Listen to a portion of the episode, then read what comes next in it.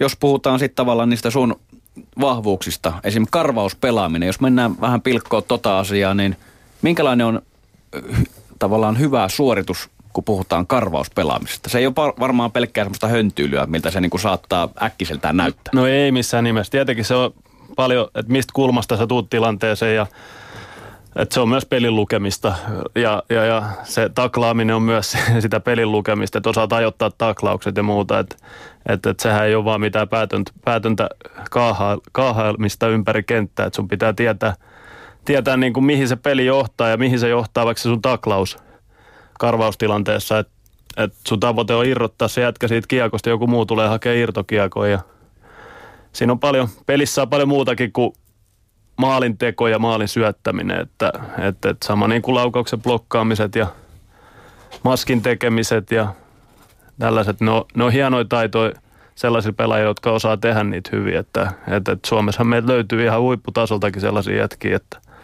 että, että niin kuin voi sanoa esimerkiksi vaikka kuin Leo Komarov. Kyllä, joo. Niin siinä on loistava esimerkki sellaisesta pelaajasta, joka on tehnyt sillä aika upea ura tähän mennessä ja jatkuu edelleenkin. Että, että, että eihän Komarov mikään pistelinko, mutta kyllä niitä pisteitäkin siinä tulee sitten. Niin, sen, sen työn kautta ja varsinkin pienessä kaukolossa NHL se on ehkä korostunutkin vielä nyt ainakin alukauden osalta. Toi oli hyvä, mitä Turre sanoi tuossa tuosta karvaamisesta, että et, et, kun sä meet sinne ekana karvaamaan, niin sun tehtävä on vaan ajaa siihen äijää niin kuin kiinni. Ei riist, sä et ole niinku se riistäjä. Eli, eli ajat sen äijän, saat sen horjutettua irti kiekosta ja sitten se kakkosjätkä, joka tulee, niin sitten se saa sen kiekon. Se saa tavallaan sen palkinnon. Sä teet sen paskaduunin ekana, joka menee sinne äijään kiinni.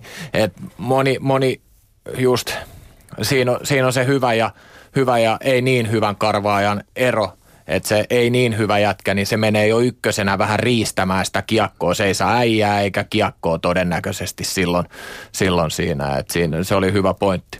Niin ja se, sekin on varmaan tavallaan, kun tämmöisiä asioita ei tilastoida Suomessa ainakaan vielä, ei tilastoida tavallaan riistoja tai kiekon blokkauksia, niin mm. sitten tämmöiset ei ole niin semmoista ihmisille, katsojille semmoista selkeää tilastoa, että nyt tämä jatkaa tässä hemmetin hyvä ja sitä on niin kuin vaikeampi käsitellä. Niin, niin no Pohjois-Amerikka on tietenkin tästä loistava esimerkki, että siellähän Siellähän ne jätket, jotka, jotka tota blokkaa laukauksia eniten ja niistä on tilastoja ja jotka taklaa eniten ja niin ne on aika isos, isos arvossa ja kovassa huudossa, että sellaisia jokaiset haluaa omaan joukkueeseensa.